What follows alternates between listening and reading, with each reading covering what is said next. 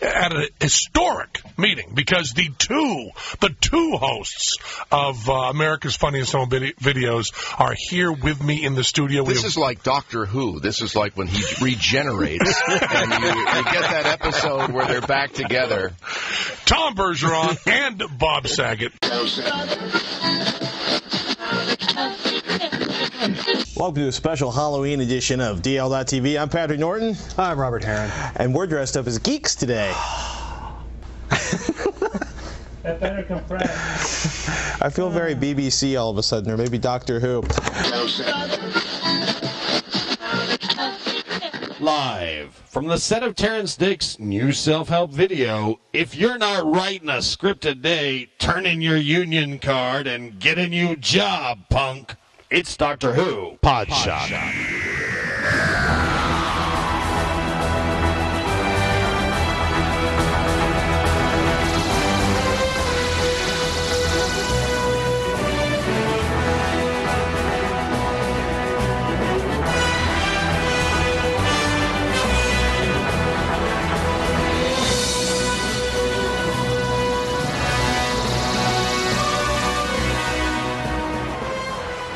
Hello, and welcome to episode 59 of Doctor Who Podshot. This is for the week of November 13th, 2006. And it's Louis Trapani here, and I'm flying solo, flying the Podshot TARDIS solo at least for this introduction. The reason being is that just our schedules between James and Ken and myself couldn't just mesh up. We just usually have success in trying to balance our schedules out so that we can get together at some point to record an episode. And this week's episode just didn't work out. So instead of bypassing or foregoing this week's episode and having a week without any Doctor Who Podshot, I figured, let me just take the controls of the TARDIS and fly it where it may go. And if it's just even an abbreviated Podshot, which most likely this will be, at least there's something out there this week to tide you over until the next episode of Doctor Who Podshot, when all three of us are recording together as one happy family, as we usually are. Anyway, so, moving along, we're going to go right into news. Who is the weakest link? You heard me right. That's right. Doctor Who, at least the cast of Doctor Who, is set to be on a special episode of The Weakest Link, part of a series of specials that the producers of the famous or infamous game show are planning. So this special edition show will include David Tennant, as well as the Doctor's news companion, Freema Agyeman, or Agyeman. One of these years I'm going to get her last name right, who plays Martha Jones. This is the show, if you're not familiar with, if you've seen Bad Wolf of last year's 2005 series with Christopher Eccleston. In that episode, you saw Rose on this futuristic game show, which was based on a contemporary game show called The Weakest Link, and where she was being challenged with these questions presented to her by the android. And that android was voiced and is a representation of Anne Robinson, the host of this show. So once again, they'll be faced with challenging questions by Anne Robinson. And the Sun Online is reporting that there'll be an assortment of goodies and baddies joining David Tennant and Freema Agyeman. or Agyeman. Oh, I don't know. It's a good thing I'm not on a game show. So, therefore, something to look forward to. This is not the first time that The Weakest Link has done these special shows, these like special episodes that are that would feature a theme, or that they have done other ones that had TV personalities and comics and footballers, and recently they had soap stars and cast members from the EastEnders and Coronation Street and and so forth. So when we get further details on this special episode of The Weakest Link, we'll let you know.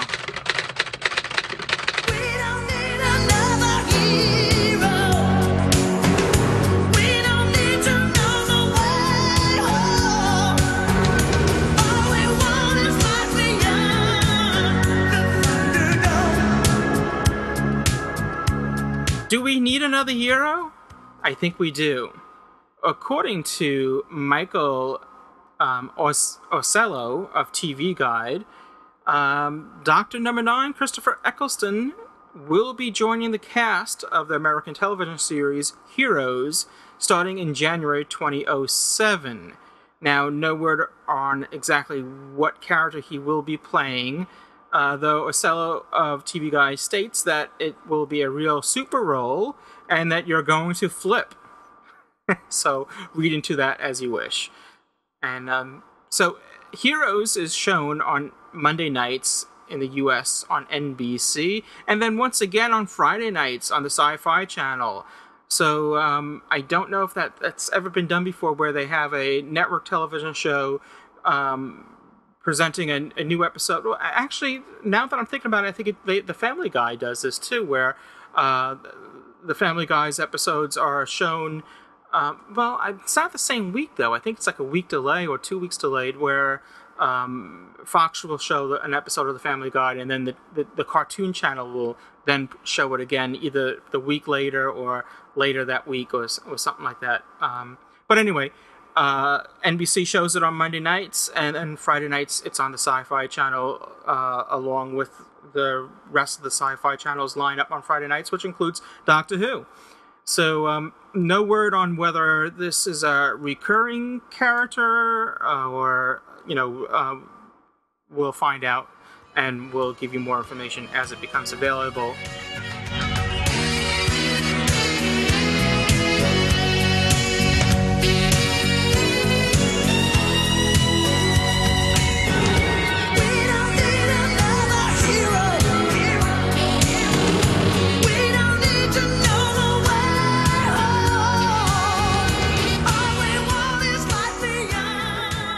Have you been to our forums lately? If you haven't, make sure you check them out at gallifreyanembassy.org or podshock.net. And if you have been in our forums, you may have noticed that in the forum, within the forum of general Doctor Who chatter, there's a thread about the Sarah Jane Adventures. This is the new series starring Elizabeth Sladen, and as the name implies, it's a spin-off of the Sarah Jane Smith character. We've reported on this previously in the past, but in this thread we had from the BBC, Martin Barber. He posted his a link to his review. I'm sorry, he had posted a link to an interview that he conducted with Elizabeth Sladen. This was just days after finishing filming for her new show.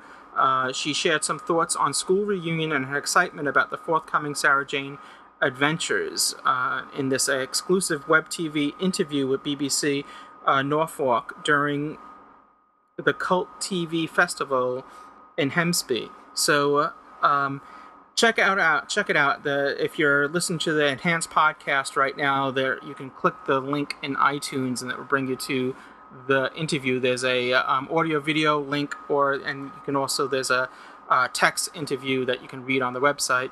And I want to thank, once again, Martin for bringing this to our attention and posting it on our site, and of course always thanks to Elizabeth Sladen for offering her time and once again sharing it with the fans of Doctor Who, and her own fans too, since she's going to have her own series. So lots of exciting news. I mean, we got Sarah Jane Smith, we have K9, we have Torchwood, and we have, soon, we're just days away now of The Runaway Bride, which is set to appear on Christmas Day on the BBC. That's the next, the second Doctor Who Christmas special, if you will.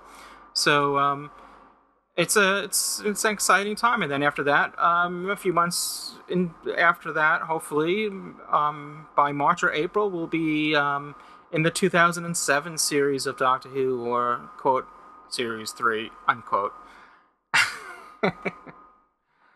Well, I think that's well, I was going to say that wraps it up for the Doctor Who news, but actually I just do want to make a mention that hopefully this gets out to the public in time, but on the 21st, which is Tuesday of November, BBC America will start showing Doctor Who. This is going to be starting with Rose, the Christopher Eccleston series, the 2005 series, and that's going to be at 10 p.m. And the following Tuesday will be the end of the world and so forth. So they have updated their website, so there's a whole new Doctor Who section there. And in addition, they've been, I have to say that they've really been promoting the series. There's, I would say, at least 3 or 4 different promos that they've been rotating pretty heavily on their station right now. So they do have, they are promoting it and they are pushing it. And, you know, I was kind of impressed that they went through the trouble of actually putting together different, you know, edits of the, you know, promoting the, it's not just the same promo, that it's actually at least 3 different ones, if not 4, that I caught so far. And so check your local listings if you get BBC America, and that's starting at 10 p.m. Eastern Time, U.S. Time, on BBC America. I do want to make a point that, that I'm recording this at 2:30 in the morning, so if I seem a little out of it, more so than usual, that's the reason why. Maybe I should have pumped myself up with some more caffeine, but I did want to get this episode out there. So I want to remind all our listeners that we're having a Doctor Who anniversary celebration virtual meetup. What do I mean by virtual meetup? Meaning, well, we have listeners all over the world, spanning the globe.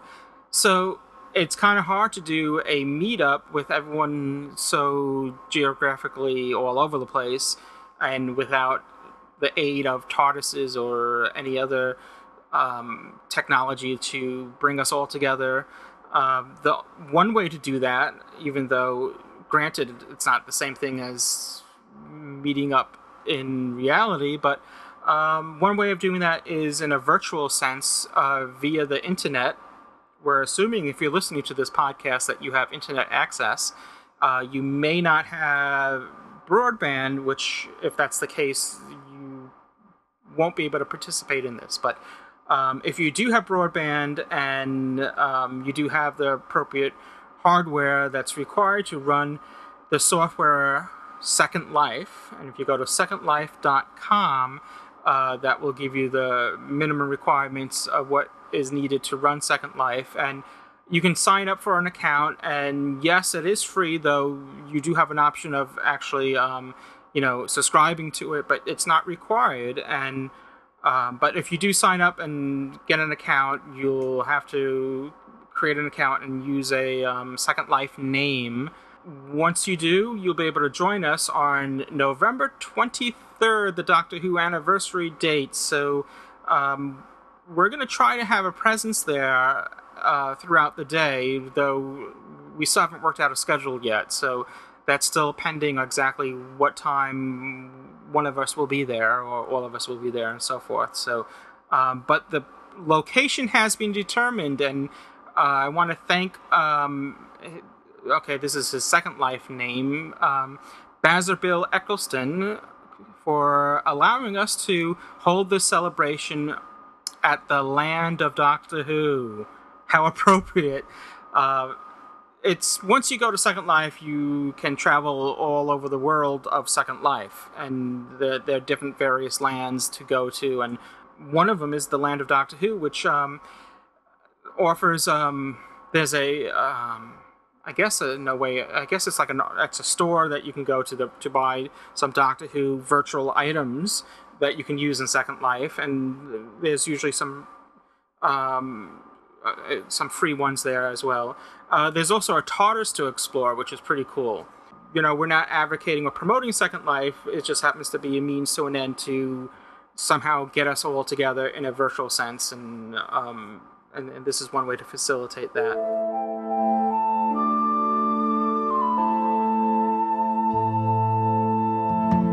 I want to send out some well wishes to a friend of Doctor Who Podshock and a podcaster himself, Joe Barlow, who's just came back from a little stint at the hospital, and hopefully he's feeling better, and I know he is, because he already pumped out another episode of Cinema Slave. So, get well, Joe.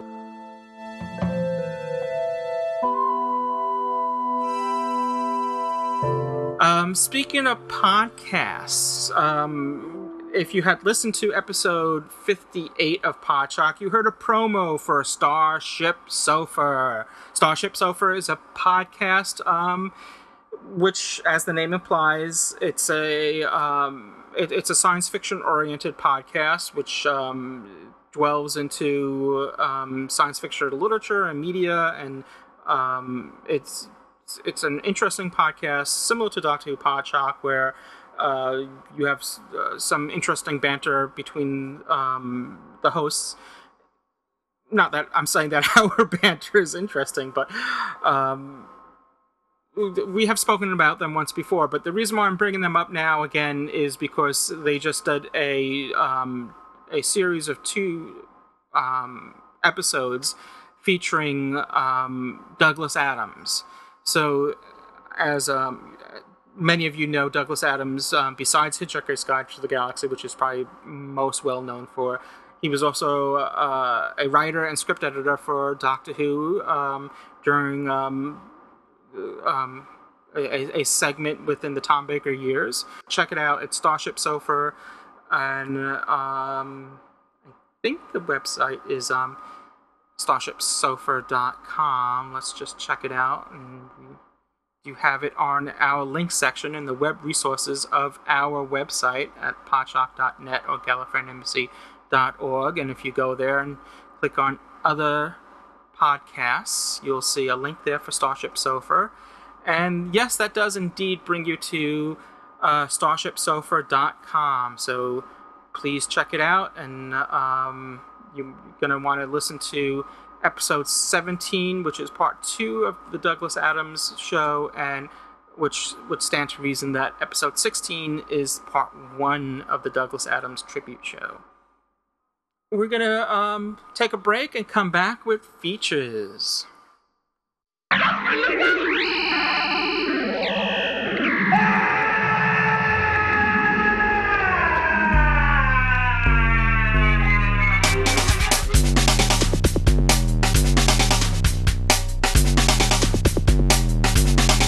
This is Eugene Washington, and you are listening to Doctor Who Podshock.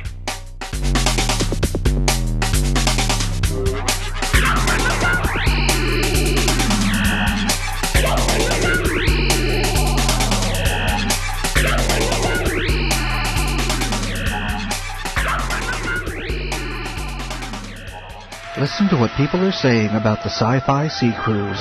Dan called me up and said, we're having a writer's workshop, as well as doing this cruise, as well as going to Mayan ruins.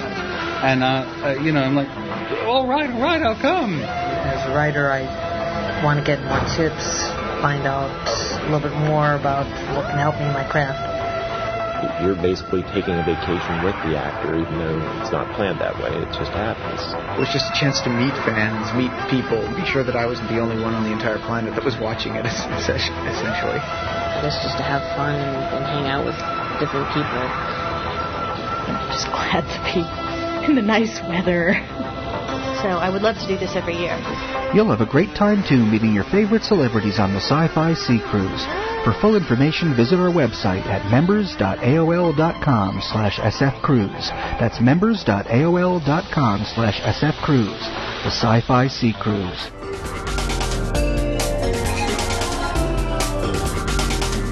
Welcome back to Doctor Who Podshock. And joining me in this next segment is Ken Deep. As promised last week and last week's Podshock, we had mentioned that this week we're going to have an interview with Dan Harris, who is the organizer of the Doctor Who Sea Cruise. And we originally intended to have him live on the show with us right now for an interview. And unfortunately, he's at a convention right now in Hollywood, Florida. And he's unable to be on the show with us live as we intended. So we're going to be doing a recorded interview with him that actually, if you remember from last week's podcast as well, Jerry Reynolds, the sci-fi guy who's previously from American Who and the Interstellar Overdrive radio shows, will be conducting the interview for us, and we welcome Joey's input and as a regular contributor to Doctor Who Pod Shock now. So he'll be speaking with Dan during the week and recording an interview, and this is it right here. We're doing a little time traveling because it's not really, you know, the interview hasn't happened yet, but we have it for you now.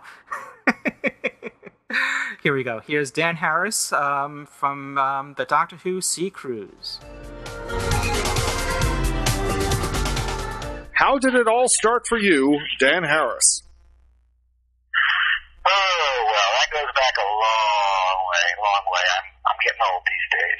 Remember low back these 20-odd years, I used to work regularly on a science fiction convention in Miami, Fort Lauderdale area called Omnicon. We were pretty much the Doctor Who convention in the 80s for our area of the country and for, well, most of the country, actually. There weren't that many regular cons.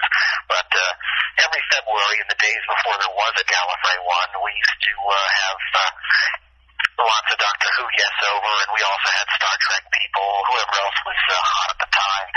And I got introduced into Doctor Who then by my friends Paul Kortzmeier and Kelvin Mead, and cut my teeth on learning the ins and outs of conventions with all of them. And years later, you know, when I wanted to start doing my own conventions, Doctor Who was my big interest, and I'd met enough people through doing Omnicon that I was able to pull the right strings to invite the right people to do my own shows in the mid through late 80s. And after that, I started getting the idea to do the Doctor Who cruises when my late mom, who had been a travel agent in the later years of her life after she retired, kind of used to look over my shoulder while I was working on some of the convention business with the other guys, working on some of the hotel stuff. And she used to make comments about how the hotel was driving us crazy and everything, how much easier it would be if we did it on a cruise ship. And used to take it as a joke every now and then, but I started to take it seriously. And around about 1986 or so, I started looking at the possibility of seriously doing a convention or a fan-type event on a cruise. And after a couple of false starts and a lot of learning experiences, that eventually became the Doctor Who Silver Anniversary Cruise in 1988. Now, how did this all come together then?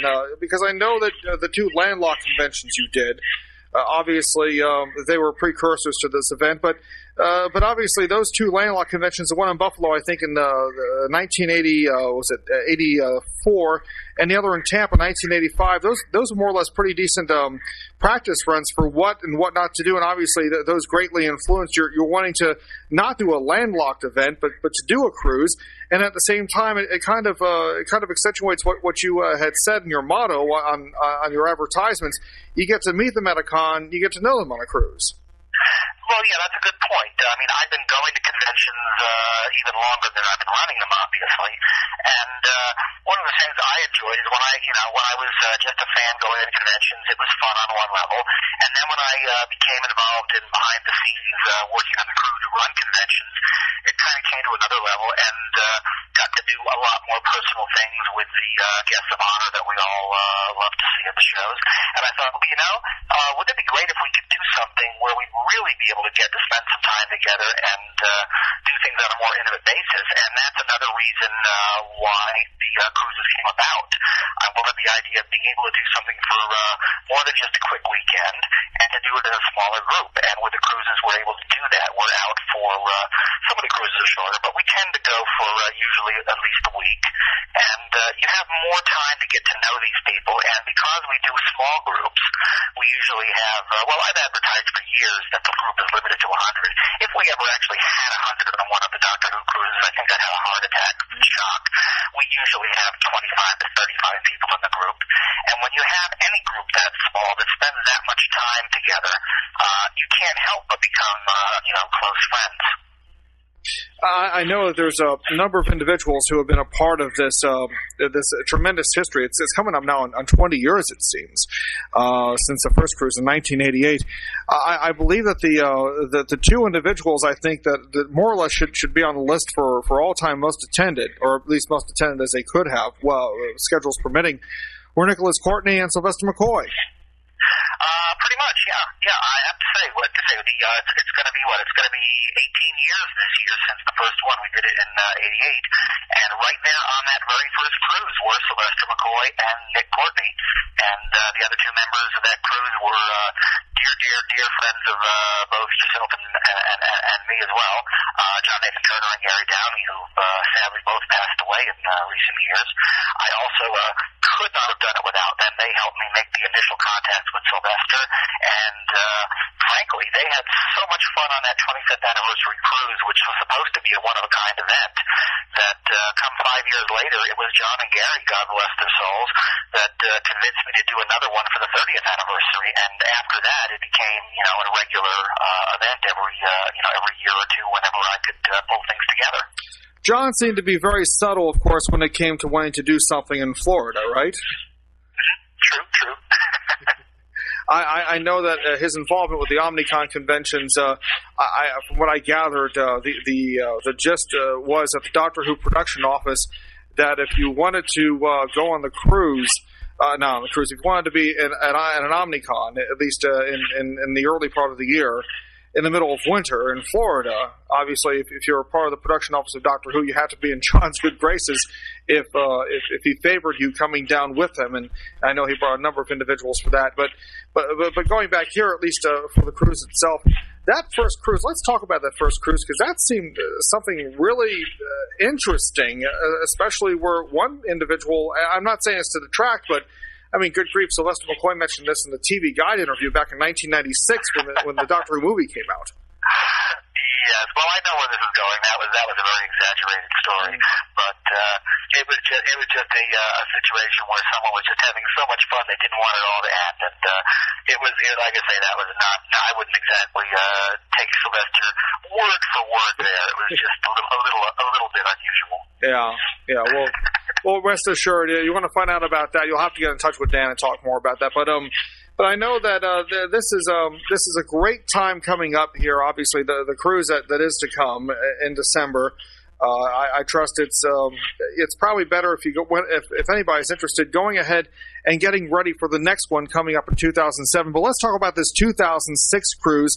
Many ports of call, many familiar ports of call, and obviously it looks like no matter what happened, no matter what Hurricane Wilma did back about a year ago, Cozumel is ready. I mean, suffice to say that even if they just have a tiki hut that says, Alberto and serving drinks, they're ready after this storm, and they're ready to take on anybody for cruise traffic, and that's when he reports a call for this cruise in 2006. Oh, yeah, they're definitely ready. I've done my research, and the cruise lines have been calling back at Cozumel for many months now. They were out of it for a few months while they were rebuilding things, but they're in good shape again now, and they were the only place we're going this time around that had a big hit by the storm. Basically, they got Hurricane Wilma a few days before we got it in Florida, and they got it a little different than we did. It sat on them for 24 hours and didn't move, and it blew down almost everything standing. But they've been very good about that. It's in good shape now, and I'm actually very excited about this year's cruise. I'm not sure when folks are going to hear this, but we are going out the week and a half of the 8th to the 18th of December. We're going to do a little pre-Christmas trip this time, and we're hitting 5 islands in 10 days, so we have 5 really nice places to see, and I actually enjoy the days on the ship when you're not at an island, because you can do the more leisurely things, and gives us a chance to work on our video workshop projects, which we'll talk about a little later, I'm sure. Yeah, I do want to talk about at least some of these stops, ports of call here. Cozumel is your first one, leaving Tampa. Then after Cozumel, you're going to end up in Roatan, which I believe, looking at the map here, is in Central America, where Honduras is. Am I right about that? Yeah, we're actually hitting. I don't recall the exact order of ports, but we are going to Grand Cayman Island, which I love because it's a former British colony, and it just has such, such an English feel to it there. And we go, as you say, to Roatan in Honduras, which is actually an island off the coast of the country. And what we do is when we go to each of these ports, we pick a shore excursion that the actors go on, and the fans, if they choose to, can come along and make a group outing of it. And there's kind of a nature theme running through this year's cruise.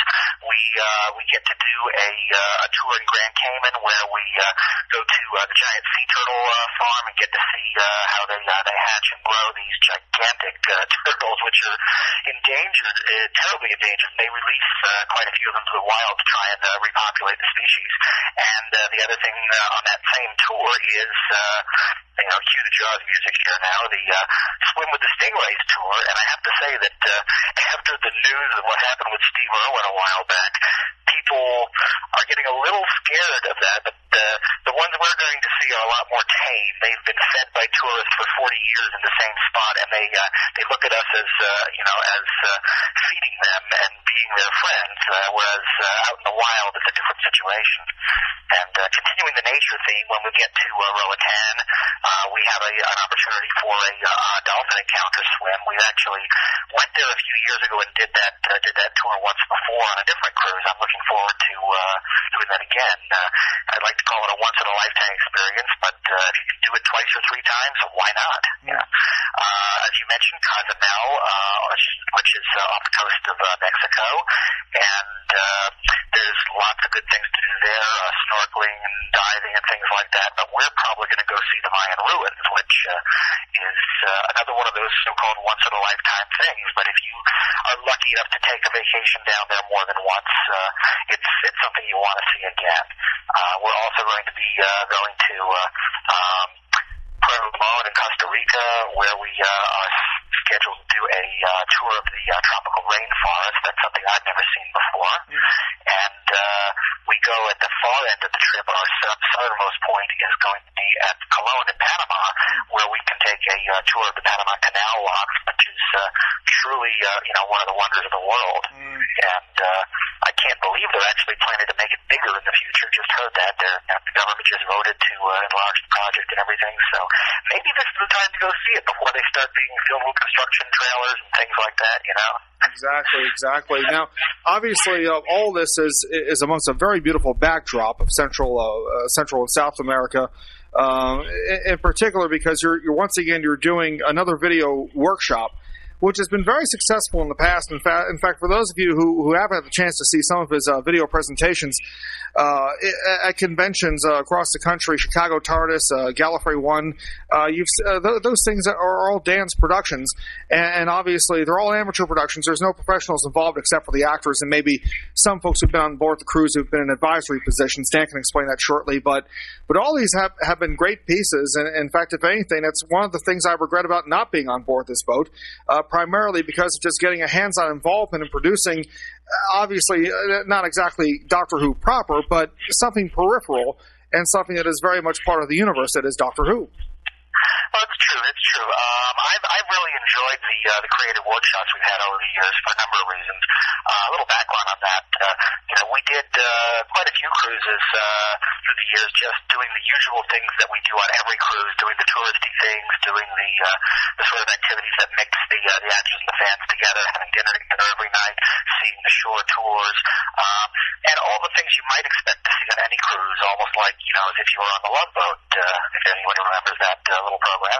In any case, we got an idea a few years back that we wanted to maybe do something special. We had a cruise where we were involving for the first time some of the people from the Big Finish Audio Adventures and some of the other authors that have helped keep the interest in Doctor Who alive after the show went off of its original BBC run.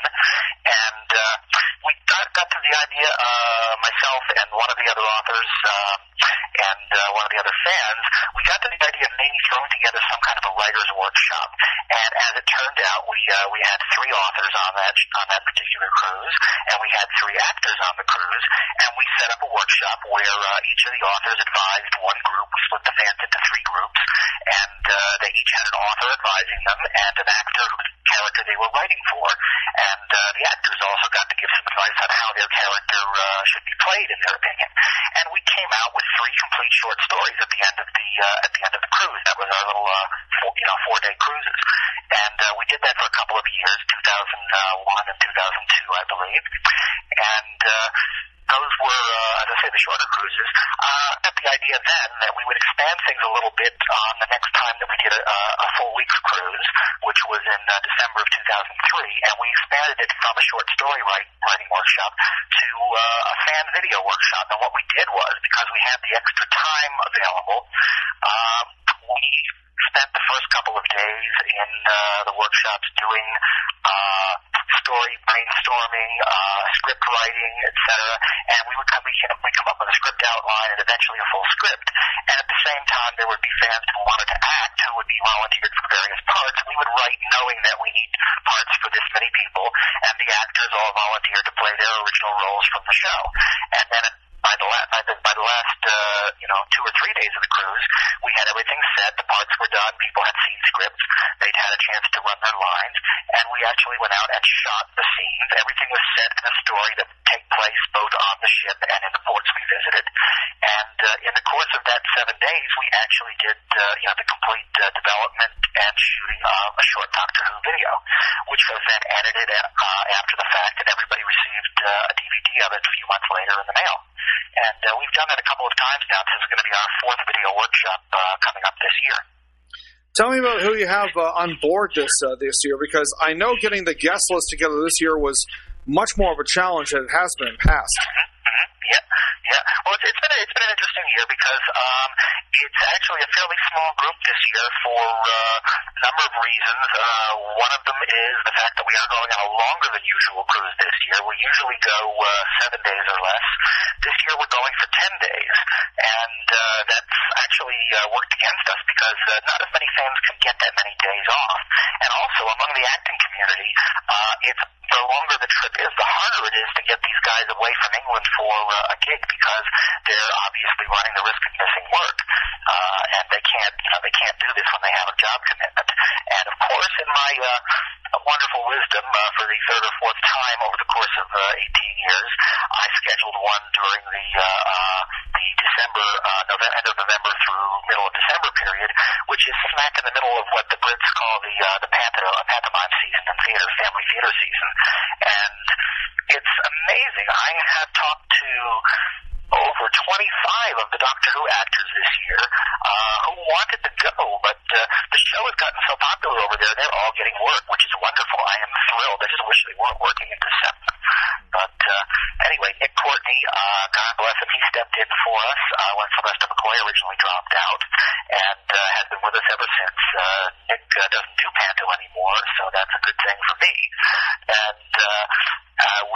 And we had Deb Watling with us for a while, and she got a job offer recently. And I'm happy to say that we've got Stuart Bevan, who has very, very rarely done any convention appearances in the U.S. I think he may have done one Chicago convention, and that's it. And for those of you who stretch the memories back to the John Pertwee era, he played Dr. Cliff Jones in the episode The Green Death, and his character had the wonderful fate of going off to marry Katie Manning's character of Joe Brandt. And that's something I would love to do if I were living in that timeline. I've always had a little spot in my heart for Joe. Mm-hmm. And I'd love to see one day Katie Manning join on board. I realize now that as we look forward into 2007, it seems a veritable possibility, especially with the fact that it's no longer going to be this cruise coming up in 2007 is not being scheduled for a panto season. It's being scheduled for the summer. So there's a greater possibility now for this first time ever Euro Doctor Who cruise that you're going to have at least a complete assortment of individuals, hopefully from both old and new series. Absolutely. I have been wanting to do a cruise out of England for a long, long time. The problem is I'm stuck with the schedules that the cruise lines come up with as far as where their ships are positioned and how they run and what they cost. And traditionally, anyone who's knowledgeable in the travel industry can back me up on this, European cruises are traditionally at least twice as expensive as most American cruises are. It's more expensive to operate from that area. And in addition, they tend to run longer. They tend to run anywhere from 10 to 18-day cruises instead of the 7-day cruise I try to find. And very recently, it was almost impossible. I was not able to find any cruise line running a 7-day cruise out of England other than the ultra super luxury lines that were way over the cost that any of the fans could afford. I've been lucky this year that people at Princess Cruises are experimenting the last couple of years. One of their ships that normally does 14-day cruises, 52 weeks a year, they have picked 3 weeks during the course of the year, 1 week in May, 1 week in July, and 1 week in September, to experiment with one-week cruises. It's apparently working for them. They did it last year, and we weren't able to work with them.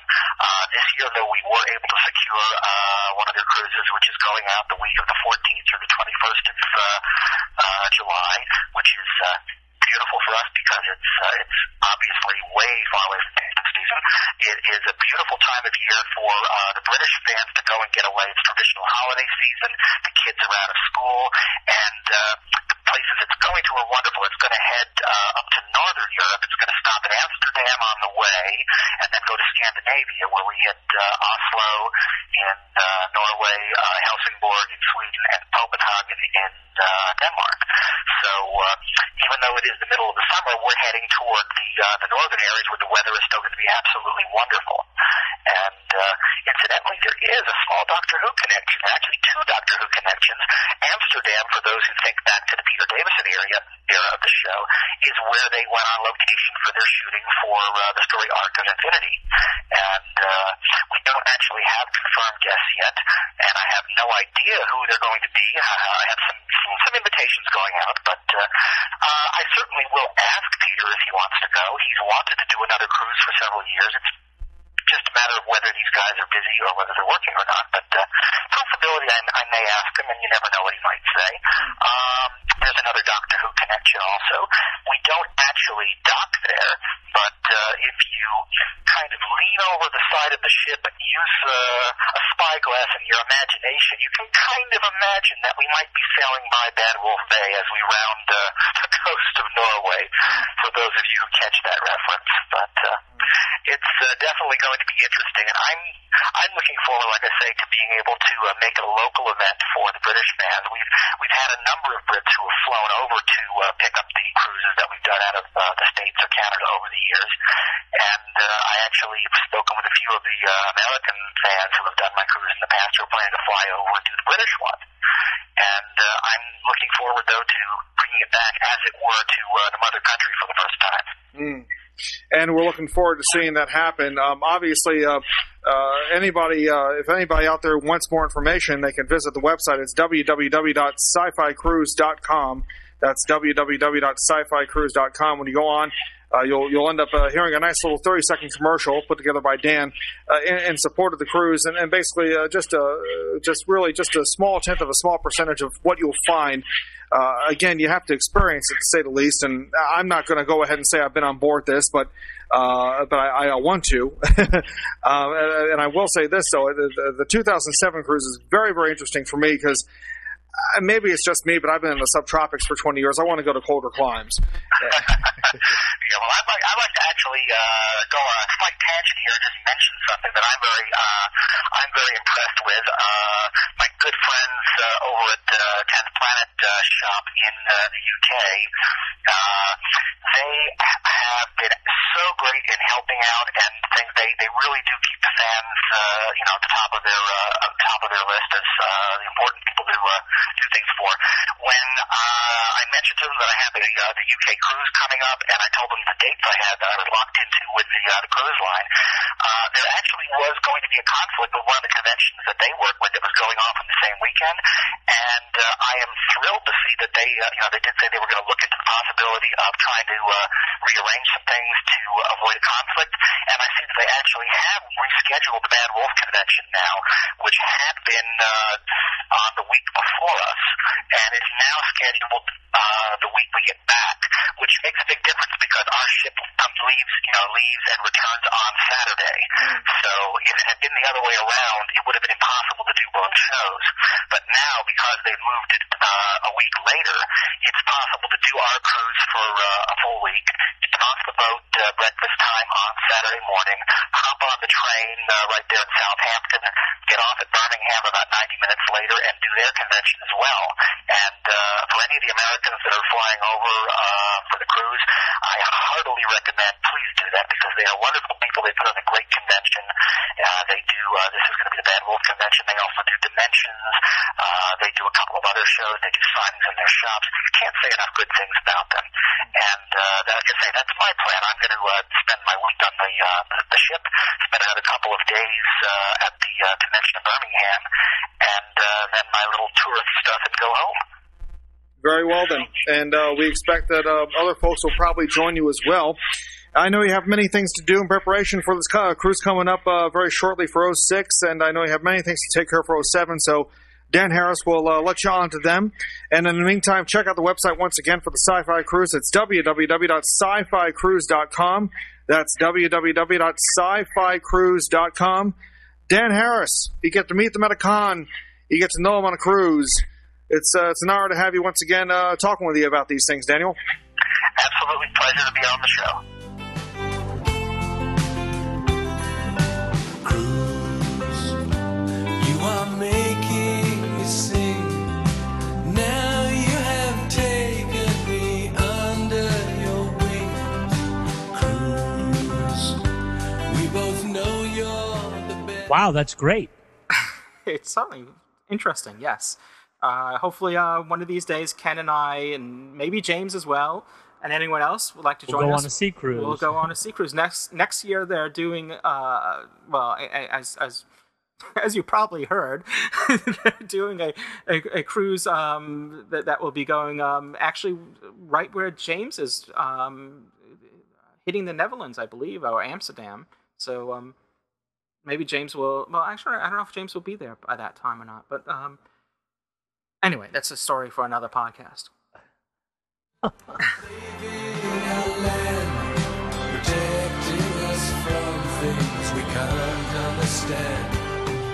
Okay, now I'm back to solo mode. Driving the TARDIS solo mode. Ken is no longer with me at this point in this game.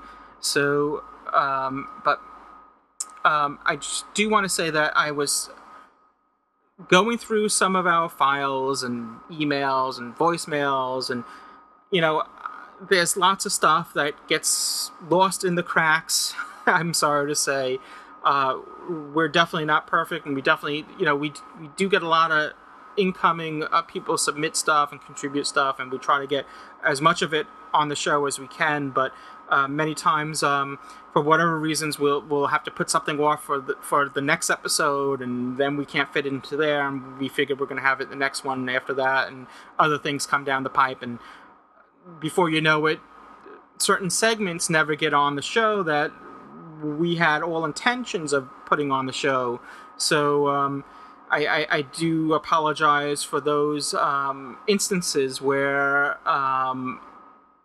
people have made contributions to Doctor Who Podtrac, and they never get on the show for these like silly type of reasons. So anyway, so this episode's a good opportunity for me to kind of blow off the dust on some of this stuff and get it out there and not let it wither away, you know, in between the sofa cushions of the couch or something like that. So. And I do apologize once again for the tardiness, not TARDISness, but the tardiness of some of this stuff. So, you know, time is all relative if you're a Time Lord, and some of this stuff doesn't age. And so, first up, we have a series, and this is done by, I believe it was done by the Bachelor. It's known in our forums. It's the guide to the Doctor Who... Well, I'm sorry. It's the guide to the Who-averse. You know, the Hitchhiker's Guide to the Who-averse. And he's done a series of episodes, and we're going to play catch-up here and play at least a couple of them right now. So sit back and enjoy... And they're not very long, so, I'm going to play them back to back here. The Hitchhiker's Guide to the Whoverse, Editor-in-Chief, Esco, aka The Bachelor. Entry number 072006.01. Subject, The Hitchhiker's Guide to the Whoverse. The Hitchhiker's Guide to the Galaxy is a wholly remarkable book, perhaps the most remarkable, certainly the most successful book to ever come out of the great publishing corporations of Ursa Minor. It's already supplanted the Encyclopedia Galactica as the standard repository of all knowledge and wisdom. This is not that book. Rather, what you have now accessed is the hardly comparable, shamefully inadequate, and grossly inaccurate Hitchhiker's Guide to the Whoverse. In this periodical, we shall attempt to make a rather minuscule dent into the voluminous history and expansive world of Doctor Who. Stay tuned to this podcast feed for further excerpts and excursions into this great, witty, self-praising, horribly less than concise volume. Disclaimer. Please send all rants and complaints to our desperately understaffed editor at guidetothewhoverse@gmail.com or on MySpace at myspace.com/guidetothewhoverse. Oh, and one last thing. The accent? It's totally fake. The Hitchhiker's Guide to the Whoverse. Editor-in-Chief, Esco, on the Podjock forums known as The Bachelor. Entry number 072706.02. Subject, Chameleon Circuit. To find one need look no further than a Silurian dress-up dance party. It is quite common to find the reptilian folk donning various costumes while participating in gargantuan conga lines, hence the phenomenon.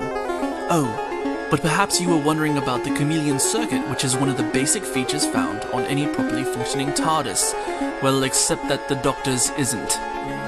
When working correctly, the Chameleon Circuit should automatically transform the exterior of a TARDIS to help camouflage and blend it into its surroundings, such as a stone column in ancient Rome, or a wart on the back of a mighty Gondar, or how about a nice blue police public call box, circa 1960s London? And why doesn't the Doctor have it fixed? Well, the Fourth Doctor tried that once, while in Legopolis, and what did he get for his trouble? Instead of a new exterior for his TARDIS, he got an entirely new exterior for his face and entire body, and we got the Fifth Doctor. Now that brings us to the subject of regeneration, but this is not that entry. But please, excuse us now, we must get back to our dance party, those sea devils should be arriving at any moment. This has been the Hitchhiker's Guide to the Whoverse. Please leave your rants and comments at myspace.com/guidetothewhoverse or send them to us at guidetothewhoverse@gmail.com. And until next time, don't panic.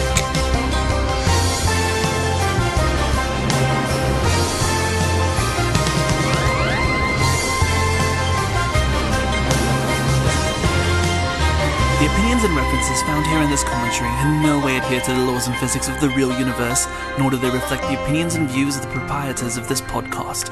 But please, thank them anyway.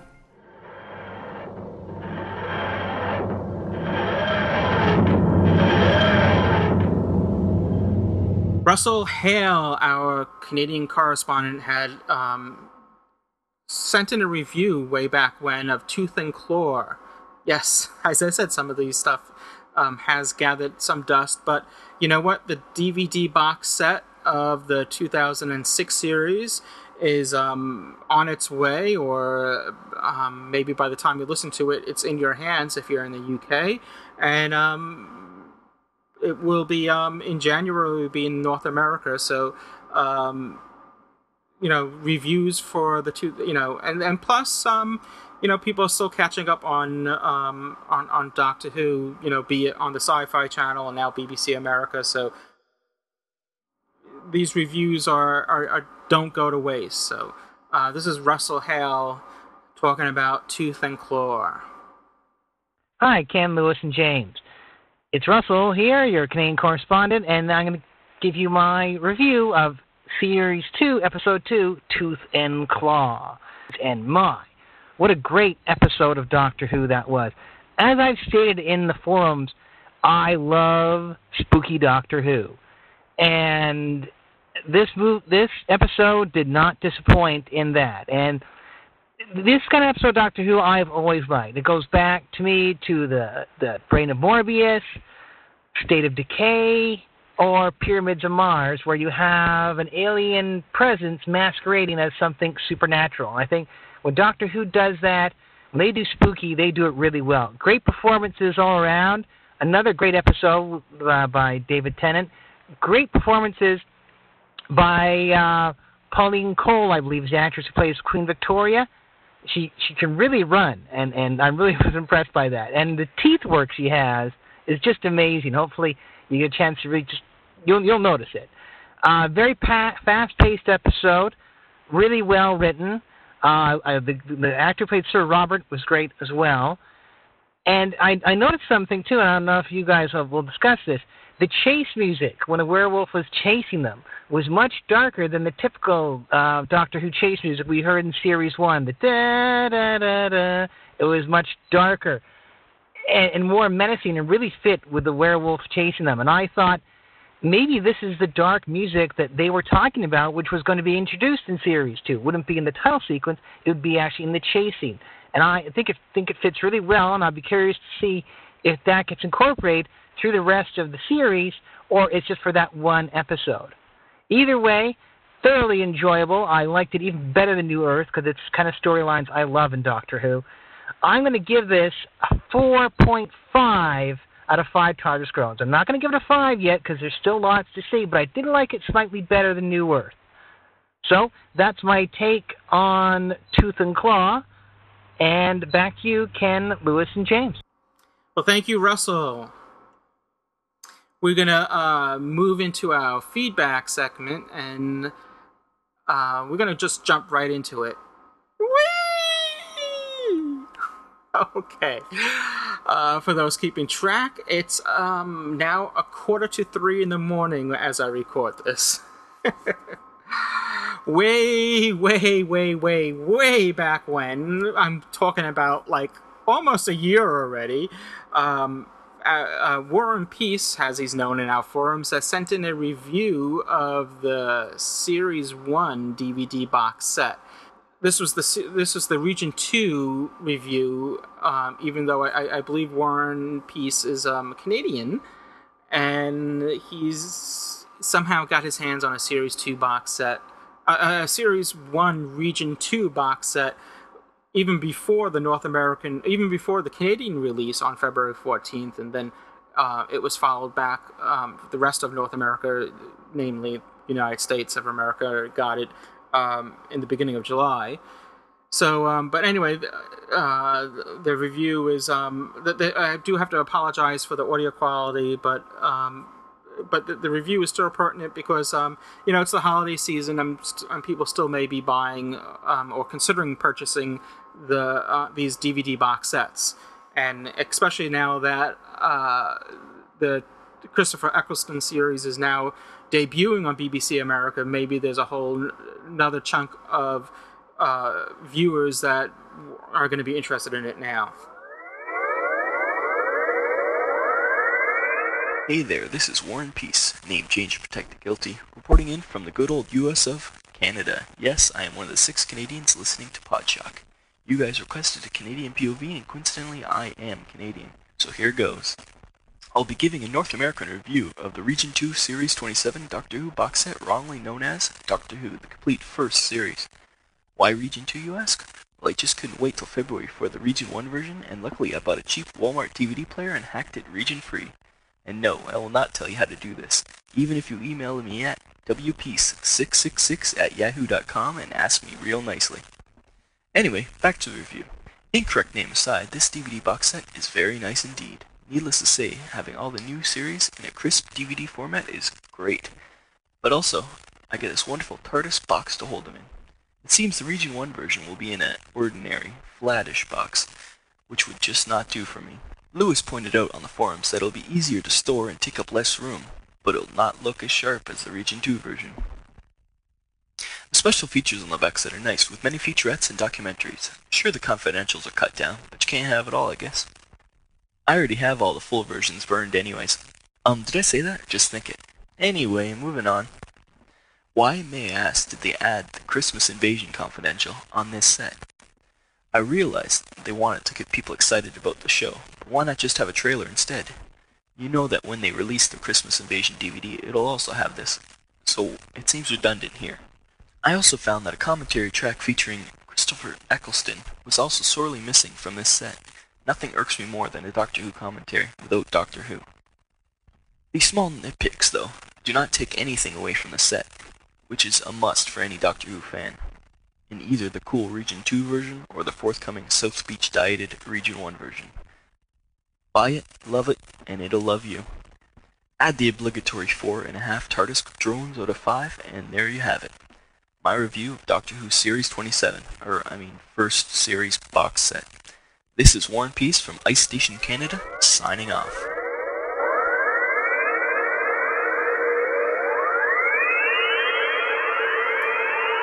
Thank you so much, Warren.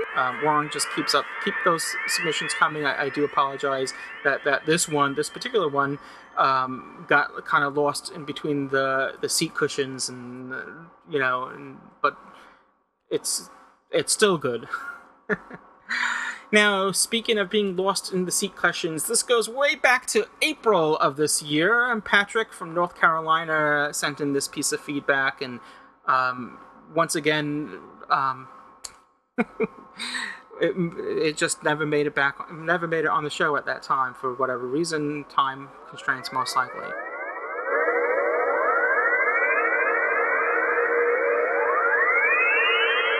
Hello, this is Patrick Rayford from Raleigh, North Carolina, home of the Carolina Hurricanes and hockey team. And I just wanted to say that I've enjoyed listening to the last two pod shots, 30 and 31. That's my first time here. And I saw this on the rocketbeam.com. I've been a Doctor Who fan for a long time, since it was on PBS. And I'm glad to see it's back on the Sci-Fi Channel, though I do agree that kind of shame you have to have all those commercials in there, but then that's what I have a TiVo for, so I can get past those commercials. Anyway, I just wanted to comment that you're doing a good job on the show, and just keep it up. And I'll call back some more. See ya.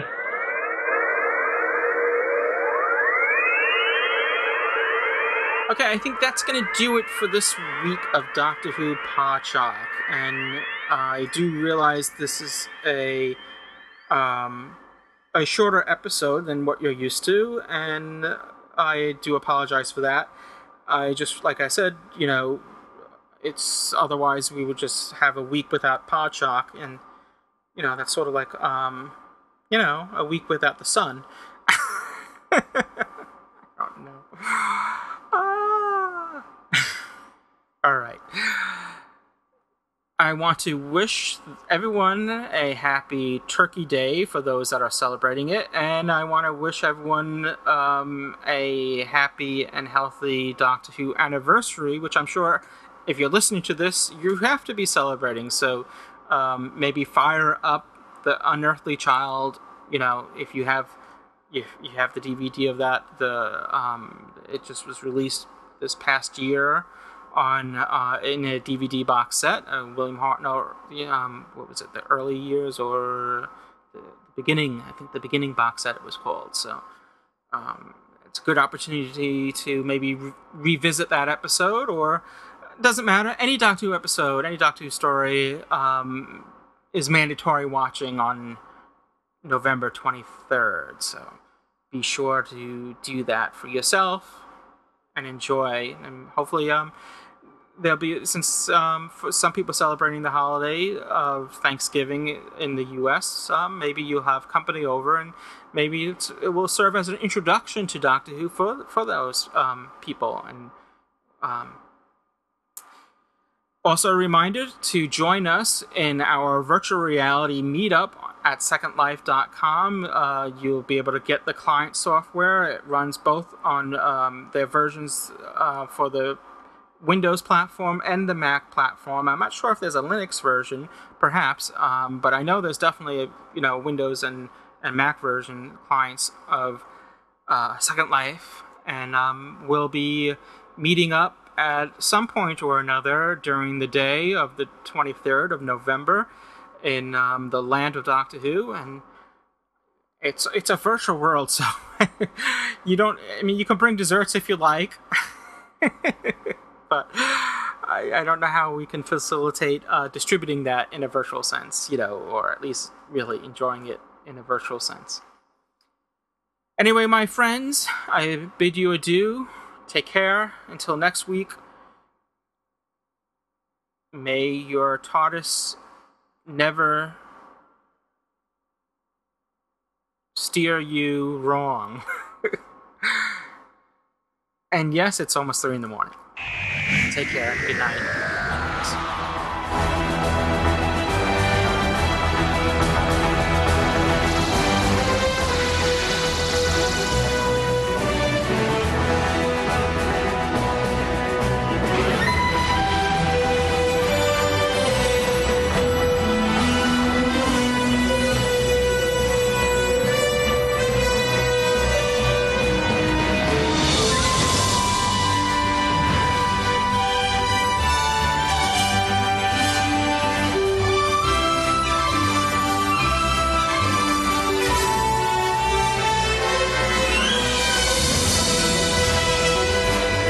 You've been listening to Doctor Who Podshock by the fan-run GallifreyanEmbassy.org. Doctor Who is owned and trademarked by the BBC. Podshock is not affiliated with the BBC in any way. Come back next week for another exciting and informative episode of Doctor Who Podshock. You can email us at feedback@podshock.net. I've come a long way for you. Naturally. Don't expect any thanks.